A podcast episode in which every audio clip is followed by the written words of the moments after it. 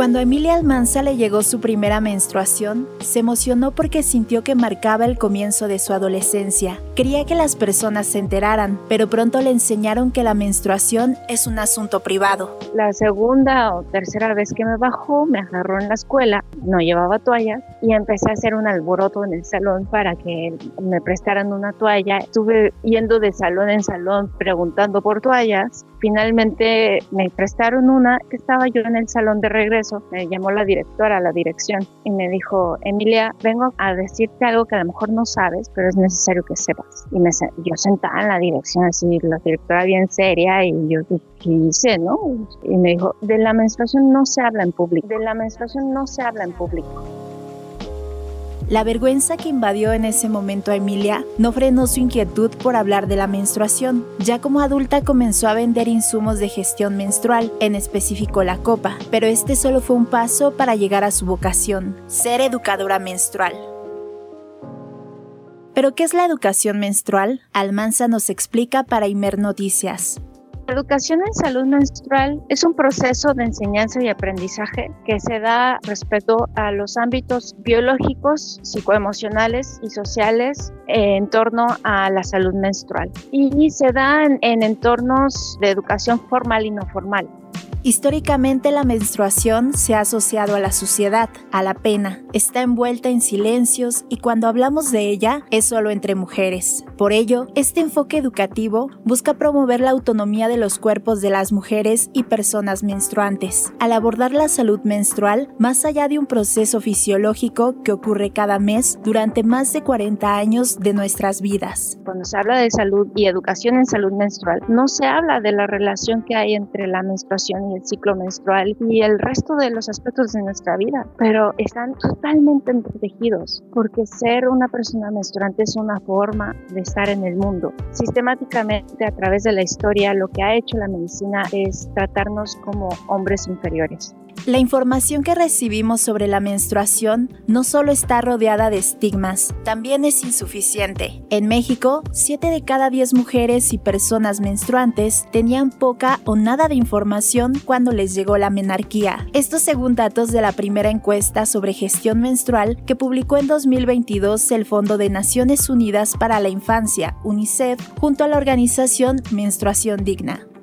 En este contexto es que las educadoras menstruales cobran un papel fundamental, pues a diferencia de la información que comúnmente recibimos en las escuelas, del personal médico, nuestra familia o Internet, estas expertas buscan cambiar la narrativa de un proceso que se ha asociado al mandato de la reproducción vamos a hablar de cosas de el órgano sexual, cómo está conformado, pero ya desde ahí, desde no seguirlo llamando aparato reproductor, sino órgano sexual. Y entonces ir enfocando la razón de este órgano en nuestro cuerpo, tal como un pulmón, como un corazón, como un riñón. Entonces se va viendo desde lo biológico cómo está conformado, conocer las partes que no conocemos, cómo se llaman y para qué sirven el cervix, el proceso de ovulación las diferencias entre vagina, vulva, útero.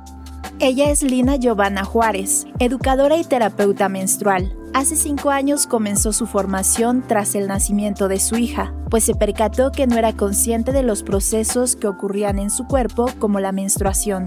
Ahora tiene su proyecto nombrado Linaje, en el que educa en salud menstrual a adultas mayores, porque creen su potencial para transmitir información a niñas y adolescentes. Giovanna nos comparte algunas de las transformaciones que ha observado en las mujeres y personas menstruantes que acompaña.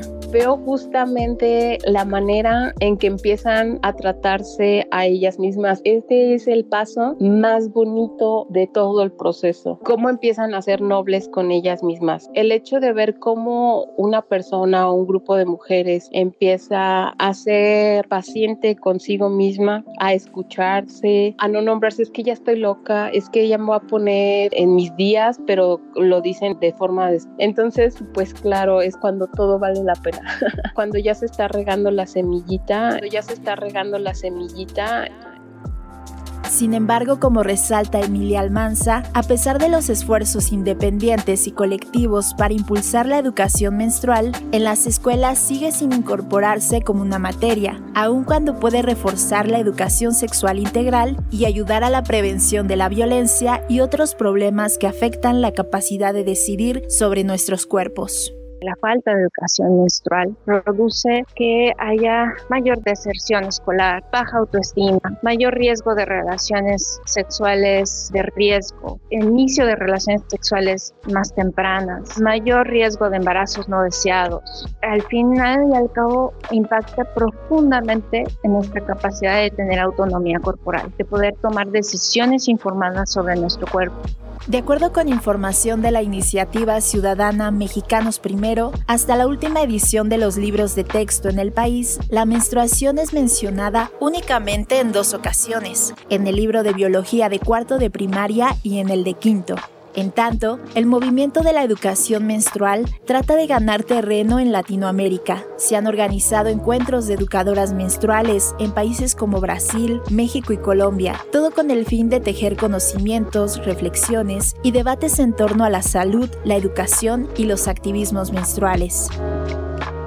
En el caso mexicano, educadoras como Emilia Almanza y Giovanna Juárez también forman parte de la red de educación menstrual, quienes a partir del 28 de mayo al 28 de junio promovieron un mapeo de las educadoras menstruales que existen en las entidades federativas. Esta convocatoria pues tiene un enfoque de contar con los currículums de las educadoras menstruales, de poder servir de vínculo entre quienes tengan proyectos educativos y entre quienes son las educadoras educadoras menstruales que los puedan implementar. Entonces ya con este mapeo va a ser muy fácil localizar a tu educadora menstrual más cercana, ver su currículum, ver cuál ha sido su formación y también ver en qué calidad se puede contratar.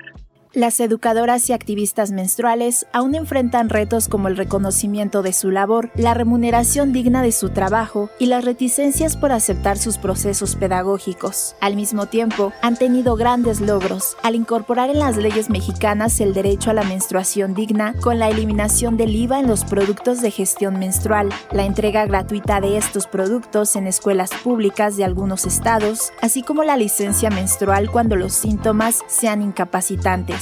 Nunca es tarde para poder repensar, para replantearse cómo hemos estado viviendo el proceso menstrual y por qué cuestionarse y empezar a replantear qué queremos enseñarle y transmitirle a las niñas. Para Noticias, Hazel Zamora.